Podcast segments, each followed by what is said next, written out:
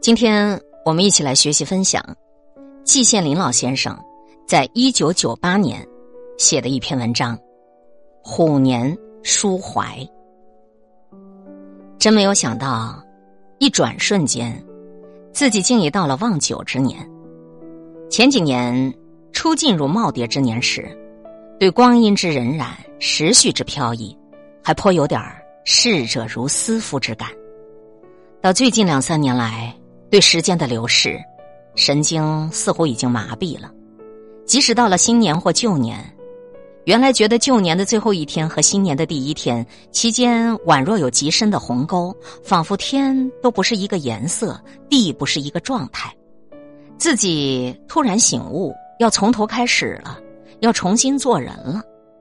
现在则觉得，虽然是一元复始，但万象并没有更新。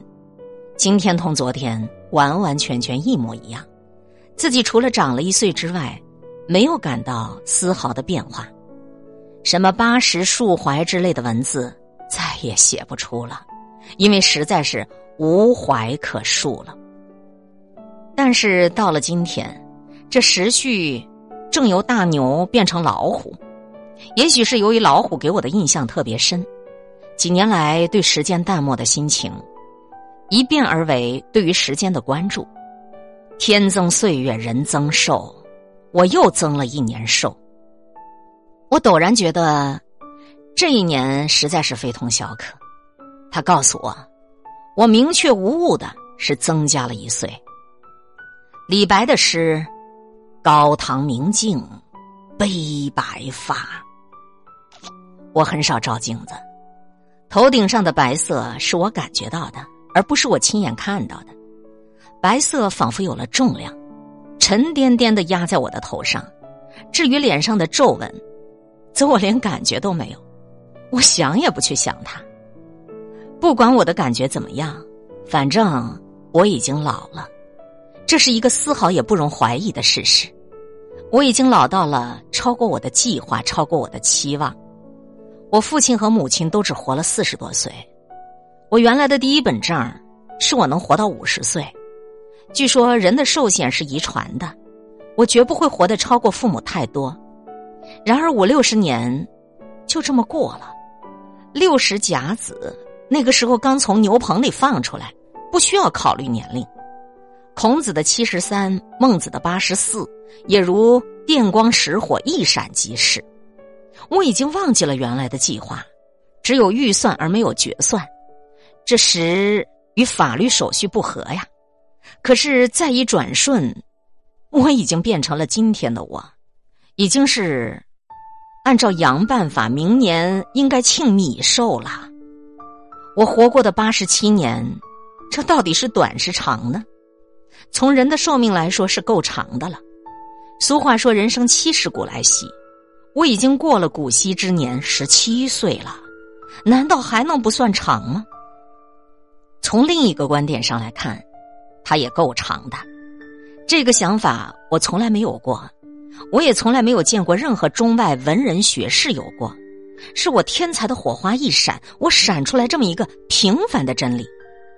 现在世界文明古国的中国的历史，充其量不过说到了五千年，而我活的时间竟然达到了五千年的五十分之一，你能说还不够长吗？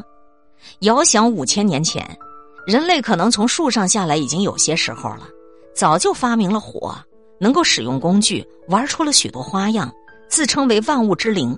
可是从今天看来，花样毕竟有限。当时所谓天上宫阙，可能就是指的月亮，原来是可望而不可及的。可是今天人类已经登上了月球，原来笼罩在月宫上的一团神秘的迷雾，今天已经大白于天下了。人世沧桑，不可谓不大，而在这漫长的五千年中，我竟站了将近一百年，难道还能说不够长吗？人类的两只眼睛长在脸上，不长在后脑勺，只能向前看；想要向后看，必须回头转身。但是在我回忆的时候，我是能够向后看的。我看到的。是一条极其漫长的、隐在云雾中的道路。起点是山东的一个偏僻、很远的小村庄。从那里出发，我走到了济南，走到了北京，又走到了迢迢万里的德国和瑞士。这一条路始终跟在我的身后，或者毋宁说，被我拖在身后。在国外待了十年多以后，我又拖着这一条路，或者说这一条路拖着我，重新又回到了我亲爱的祖国。然后在几十年之内，我的双足又踏遍了亚洲的、非洲的以及欧洲的许多国家。我行动的轨迹当然又变成了路，这一条路一寸也没有断过。它有时曲曲折折、坎坎坷坷，有时顺顺利利、痛痛快快。在现在的一瞬间，它就终止在我的脚下。但是我知道，只要我一抬腿，这一条路立即就会继续开始延伸，一直延伸到那一个长满了野百合花的地方。什么时候延伸到那里，我不知道。但是看来还不会久到的。近几年来，我读中外学术史和文学史。我有一个还没有听说别人有过的习惯。我先不管这些灿若流星的学者和诗人们的学术造诣，什么名姓啊，什么艺术性啊，这姓那姓，我都置之不理。我先看他们的生卒年月，结果我就有了一个令人吃惊的发现啊！他们绝大多数活的年龄都不大，一般那是四十五十六十岁。那少数著名的夭折的诗人，比如。中国的李长吉、英国的雪莱和济慈等暂且不谈，活过古稀之年的真的不多呀。我年轻时知道德国伟大诗人歌德活了八十二岁，印度伟大的诗人泰戈尔活了八十岁，英国的萧伯纳、俄罗斯的托尔斯泰都活到了超过了八十岁，当时是大为赞叹和羡慕。我连追赶他们、步他们的后尘的念头一点也没有，几乎认为那毫无疑问是天方夜谭。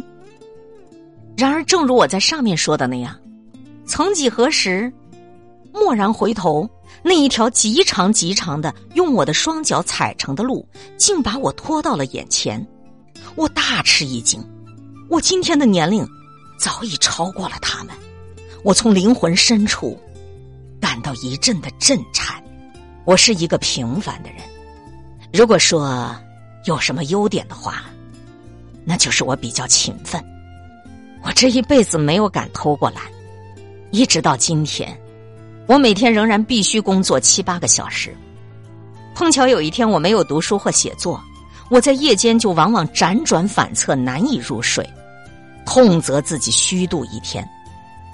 曹操有一首著名的诗：“老骥伏枥。”志在千里，烈士暮年，壮心不已。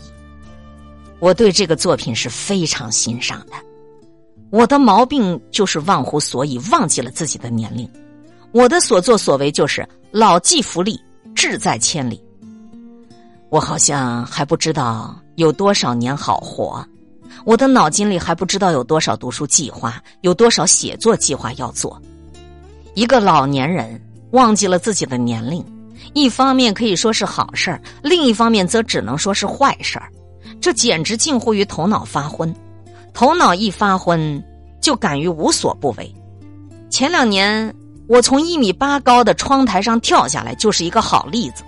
朋友们都替我捏了一把后汗，我自己也不禁后怕不已。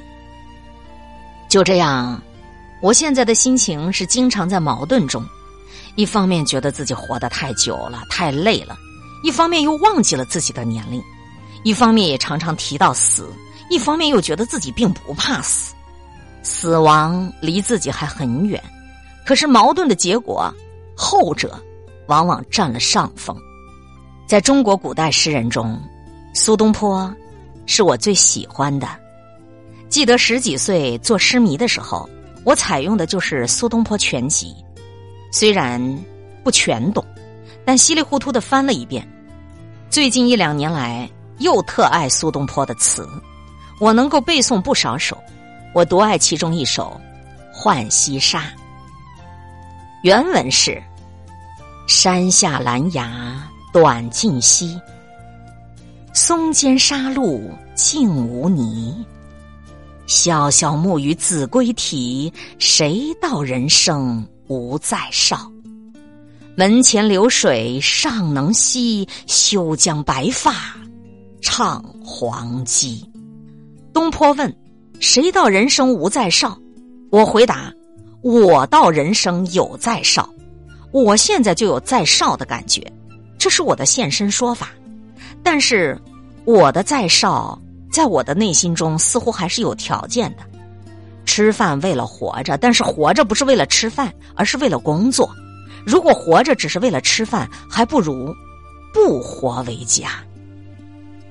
值此新年来临之际。”我现在潜心祝愿我们全国安定团结，国泰民安，祝福我自己虎年大吉。季羡林，一九九八年一月二十七日。